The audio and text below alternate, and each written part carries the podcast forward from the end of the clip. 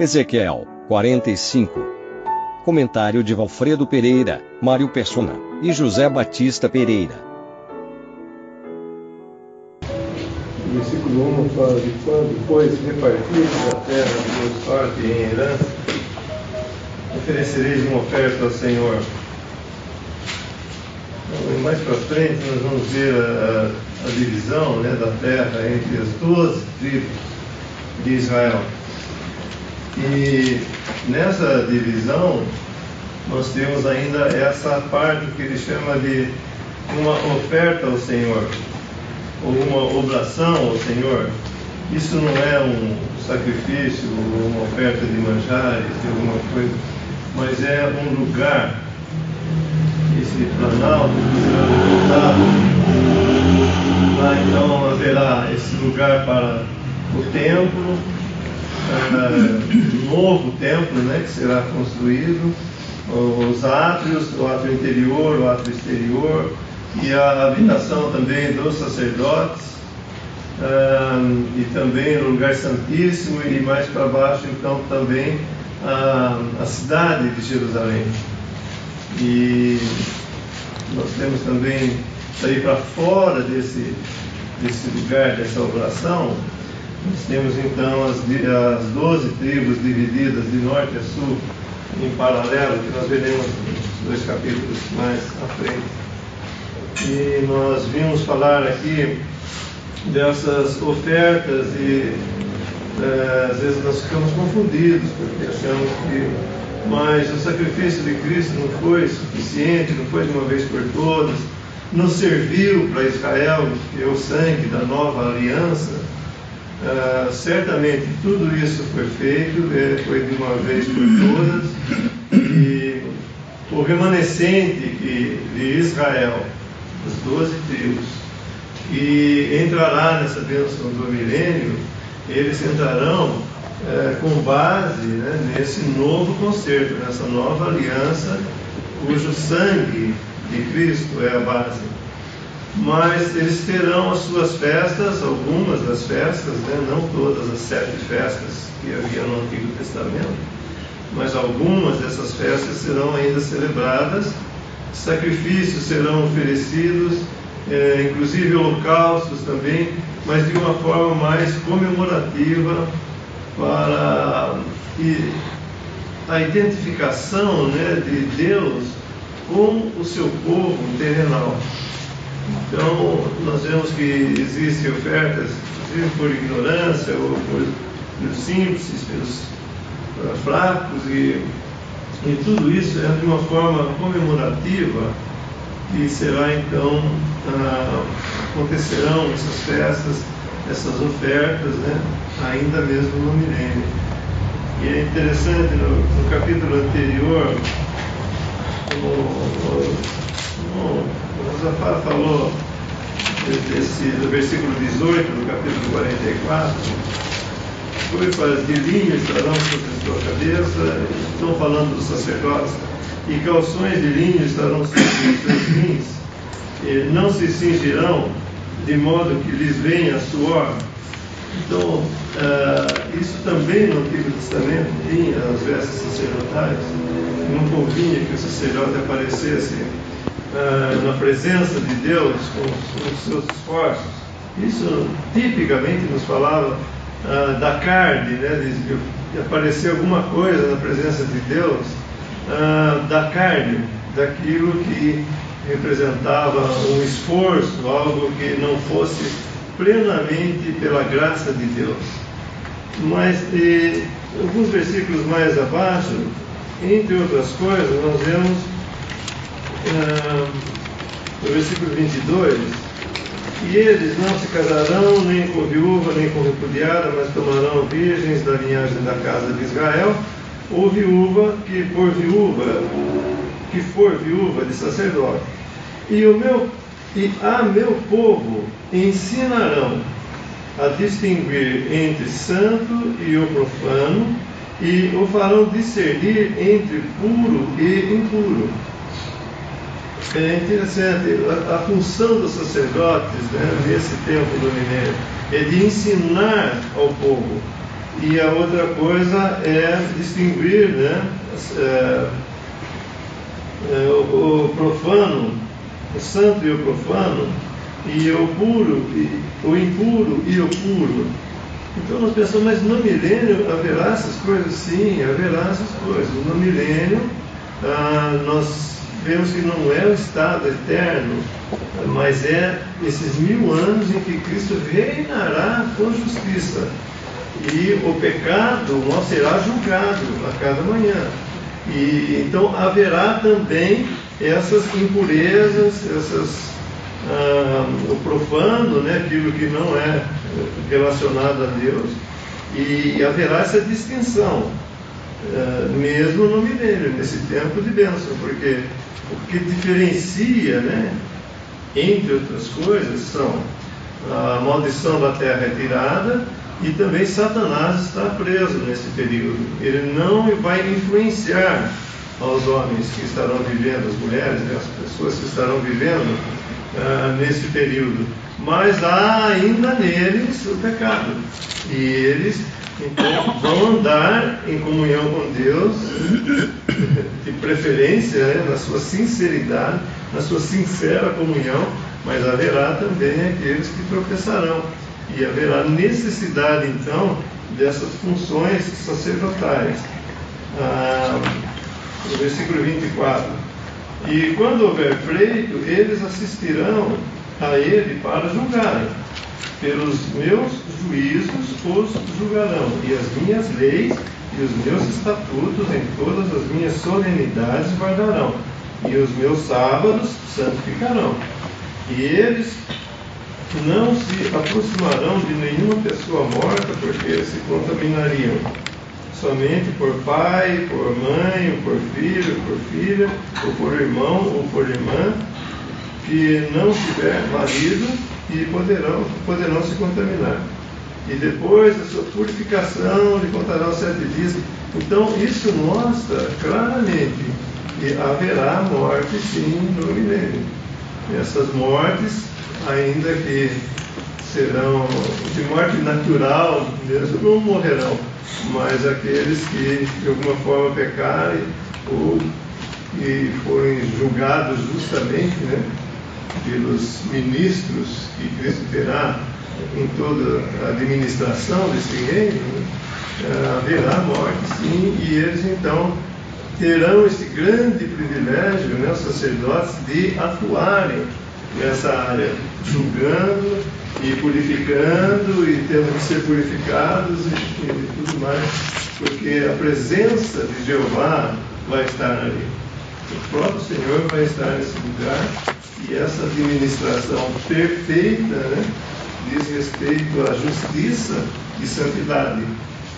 E em decorrência dessa justiça e dessa santidade, haverá paz é, na terra. Mas nós vemos também que os animais eles serão sacrificados, né? portanto, haverá a, a maldição da terra que é tirada, é, fará com que haja uma produção enorme de todas as coisas, muito sadias, mas ainda haverão esses sacrifícios de animais nesse período do milênio. E isso fica muito claro nesses capítulos que nós estamos lendo de Ezequiel.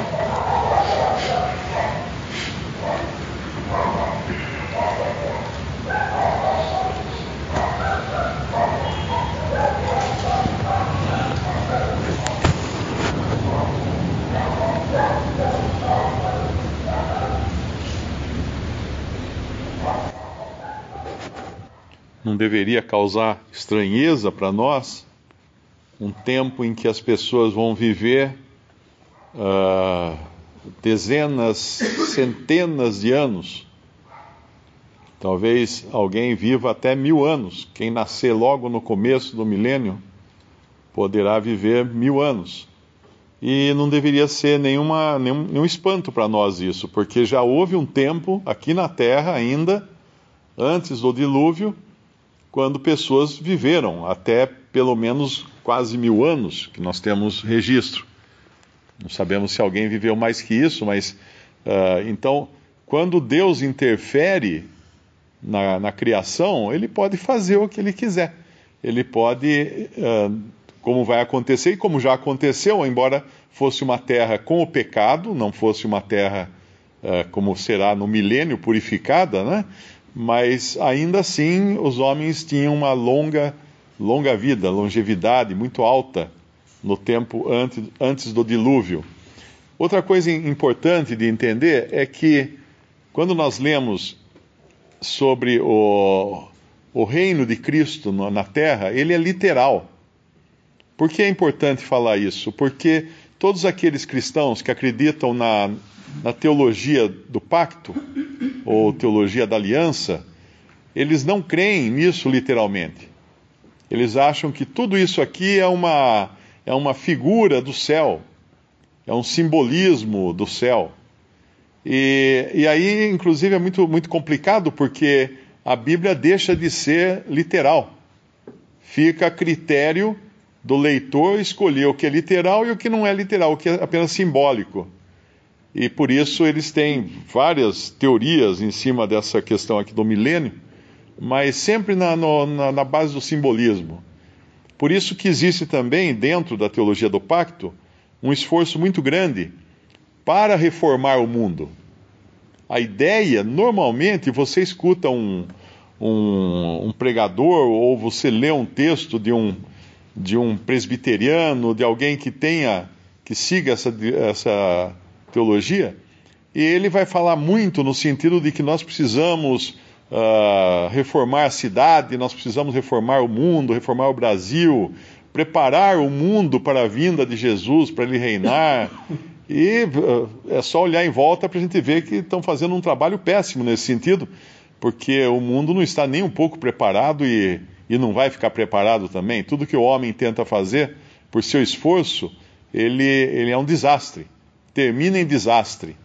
Nunca consegue fazer. É a intervenção de Cristo quando ele vier ao mundo para reinar. Ele fará isso, ele fará essa limpeza, ele eliminará da terra tudo que não tudo que não presta, tudo que não serve, ele irá restaurar não o mundo inteiro, mas uma parte do mundo, porque haverá ainda regiões que não serão restauradas, elas ficarão como que um, um como monumentos à incredulidade do homem. Então, por exemplo, a, a, terra que hoje é a Jordânia, eu acho que era Edom, não é? Na Bíblia, geograficamente falando, ela será um pântano, será um lugar uh, inviável para se morar. Vai ser uma terra venenosa, não tem, não tem o que fazer lá. A Europa, como um todo, será um deserto. E nas profecias que falam da Europa, fala dos chacais que habitarão nos palácios. Aquilo que outrora foram palácios, grandes cidades e grandes monumentos, será um deserto, será uma cidade que não tem ninguém morando lá. Fala até, a profecia fala que será mais raro que ouro encontrar um homem na, na região que é chamada de Babilônia profeticamente, né? que nós entendemos que é o território uh, que engloba a cristandade da era atual. Então, haverá sim uh, uma terra restaurada, e Israel será o centro dessa terra, haverá um príncipe, aqui nós lemos no capítulo 45 de Ezequiel, nós lemos do príncipe no versículo 7. O príncipe, porém, terá a sua parte desta e da outra banda da santa oferta e da possessão da cidade. Então tem um príncipe que estará aqui como que representando o, o rei, o rei Jesus, o rei de Israel, uh, que estará reinando sobre a terra uh, conosco, tendo a nós, a sua noiva, a sua esposa, então, ao seu lado, reinando sobre a terra. É, quando nós lemos tudo isso aqui, às vezes não é tão fácil interpretar as medidas, os tamanhos e tudo mais, mas nós sabemos que na, no devido tempo, aqueles que viverem aqui nessa época irão interpretar isso. Nós estaremos no céu, então, não haverá essa necessidade. Mas o que é importante é entender que Deus tem um povo celestial, e esse povo celestial de Deus, ele inclui a igreja e inclui muitos, muitas famílias do céu. Uh, que lá em Efésios fala de toda a família, toda a família no céu. Que famílias são essas que já existem hoje no céu uh, são judeus do Antigo Testamento, gentios do Antigo Testamento que creram e morreram, uh, são crianças que morreram antes da idade da razão, são, são embriões abortados que estão salvos, estão com Cristo, uh, são loucos de nascença, pessoas débeis mentais, pessoas que não tiveram nunca condições de crer em Cristo, em qualquer era que foi. Deus, Deus é, é justo e Deus é, é misericordioso. Ele não irá condenar essas pessoas. Então, no, o céu já é hoje habitado por multidões e multidões. E se nós pensarmos nessa terra restaurada, uh, não caberia tanta gente na terra restaurada se fosse o céu a terra. Se nós pensarmos que o céu será, como algumas religiões que se dizem cristãs falam, ah, daí Cristo vai restaurar a terra e viveremos todos aqui muito felizes e tudo mais. Não, aí não vai caber tanta gente, porque tem muito salvo. Tem muita gente. Vai existir mais salvos do que perdidos. É importante entender isso. Na, na, no cômputo final, Cristo terá primazia também nisso. E essa é uma coisa que às vezes a gente fala e alguns não entendem, falam assim, mas como? Ela diz que a porta é estreita, o caminho é estreito, como é que vai poder ter mais salvo do que perdidos? Ora, quantas pessoas, quantas, quantos embriões morrem por dia no mundo? Eles estão salvos, eles estão com Cristo já. Eles, eles serão, estarão na, na glória e serão ressuscitados também, porque eles são seres humanos. Todos os seres humanos estarão salvos então. E aqui na terra, por um período de mil anos, uh, haverá esse reino, mas depois termina isso também, uh, quando Satanás é solto, e aí sim haverá uma nova terra que nós não fazemos ideia de como seja. E um novo céu, que se a gente já não faz ideia do céu que é agora, né, nós não sabemos como, é, como será, serão os novos céus, porque será um tempo sem tempo, uma época sem época, quando não, não dará para pensar no antes e no depois.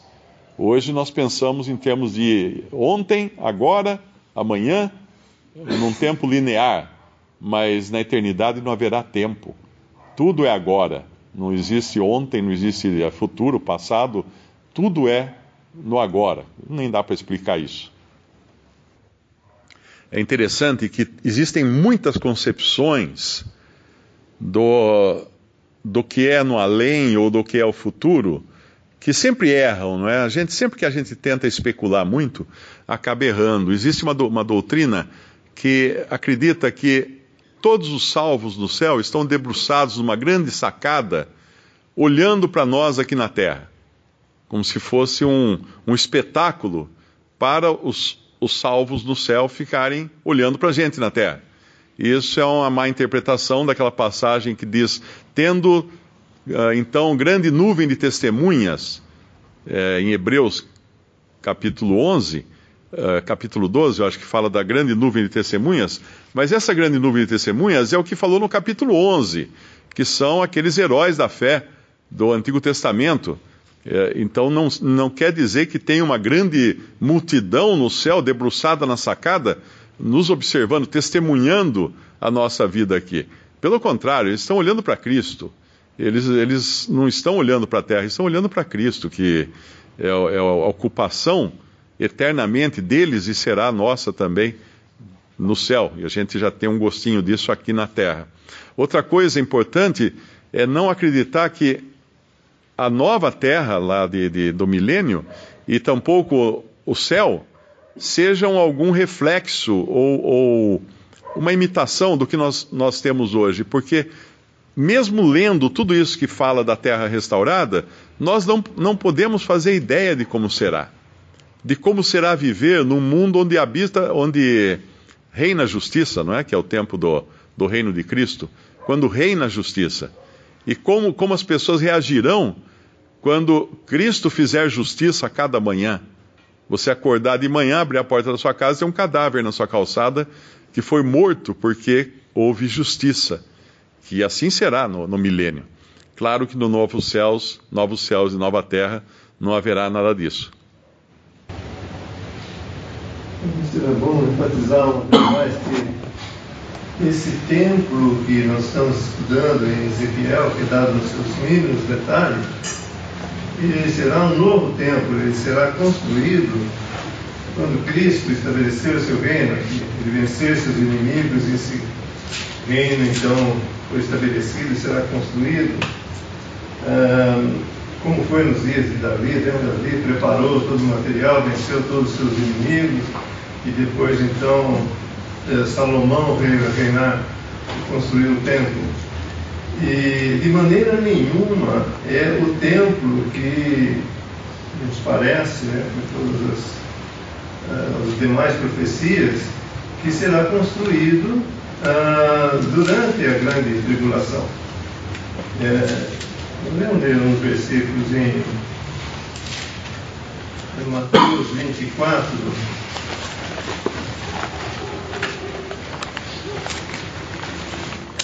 Mateus 24, 15.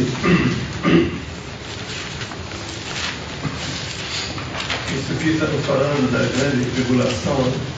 Quando, pois, vides que a abominação da desolação, de que falou o profeta Daniel, está no lugar santo, quem lê, entenda. Então, os que estiverem na Judéia, que fujam para os montes, isso aqui tudo é futuro. E esse essa abominação da desolação é esse, essa besta que estará sentada né, nesse, nesse trono, nesse templo. Em Tessalonicenses, 2 Tessalonicenses 2, no versículo 1. Ora, irmãos, rogamos-vos pela vinda de nosso Senhor Jesus Cristo e pela nossa reunião com Ele que não vos movais facilmente do vosso entendimento, nem vos perturbeis, quer por espírito, quer por palavra, quer por epístola, como de nós, como se o dia de Cristo estivesse já perto, ou chegado. Ninguém de maneira alguma vos engane, porque não será assim sem que antes venha a apostasia e se manifeste o homem do pecado o filho da perdição, o qual se opõe e se levanta contra tudo o que se chama Deus ou se adora, de sorte que se assentará como Deus no templo de Deus, querendo parecer Deus. Então, esse aqui é um outro templo, é o, é o tempo em que, na grande tribulação, então esse filho da perdição né, estará nesse lugar de abominação e os judeus construirão esse templo em incredulidade, é como eles estão lá, lá na sua terra hoje, em incredulidade, apenas de uma forma é, de, de, formalismo mesmo, para, e não com uma, uma verdadeira conversão, não como vai acontecer, como nós vimos em Ezequiel 37, né? um espírito novo, vida nova, de maneira nenhuma. Eles não estão lá agora restaurados como nação, como Deus fará de, no final da grande tribulação. Então eles realmente vão ter um outro templo, mas não é desse templo que Ezequiel está nos falando. Está falando desse templo que haverá em Jerusalém. E nesse lugar, né, nesse lugar, nessa oblação, e daí então o próprio Senhor estará lá e tudo será ali para a sua glória, para a sua honra, e essa administração na terra, do céu para a terra, e esse, esse príncipe que também aparece no nosso capítulo de hoje, estará reinando assim como um subregente do, de Cristo aqui nesse mundo. O Alfredo é o anticristo, né? Que vai se assentar, né? O anticristo. É, se a gente olhar na internet agora, aqui, é, a gente vai poder ver que os judeus estão preparando todos os utensílios. Eles só não têm um lugar físico, um templo ainda, mas eles têm já todos os utensílios para esse novo templo. Instrumentos, as vestes, é, os, os, os vasos, tudo eles já têm. Existe uma fábrica fabricando tudo isso daí. Praticamente só falta um lugar, um lugar físico do templo para que eles possam. Claro que nós não sabemos como vai ser, mas muito desses judeus que agora estão preparando esse templo, muitos talvez não sejam, não fazem parte desse remanescente. E eles vão seguir a besta, vão seguir o, o anticristo. Né? Muitos. Então, hoje, se fosse levantar um templo, nós teríamos todos os utensílios já, que eles já estão preparados para isso, mas não é isso que Deus quer. Quem vai construir esse templo é Deus. Apenas uma observação, que aqui quando fala que é o templo de Deus, em 2 Tessalonicenses, é o templo de Deus, e quem construirá esse templo são efetivamente os judeus que nós, nós conhecemos por aí, né, que estão aqui hoje, talvez sejam eles que construam esse templo. Mas quando Deus determina que é o templo de Deus, é porque Deus falou é o templo de Deus, não há como mudar isso. Assim como as Escrituras. No tempo do Senhor Jesus, as citações que ele fazia das Escrituras não eram das Escrituras em hebraico, eram da versão dos 70, era uma versão grega uh, do, do, de Alexandria, me parece, de 70 judeus que traduziram para o grego. Então, se o senhor considerava Escrituras a tradução do hebraico para o grego como sendo a palavra de Deus, hoje nós temos o privilégio de ter em mãos também a palavra de Deus, ainda que seja em português. Não precisa ser em hebraico para ser considerada a palavra de Deus.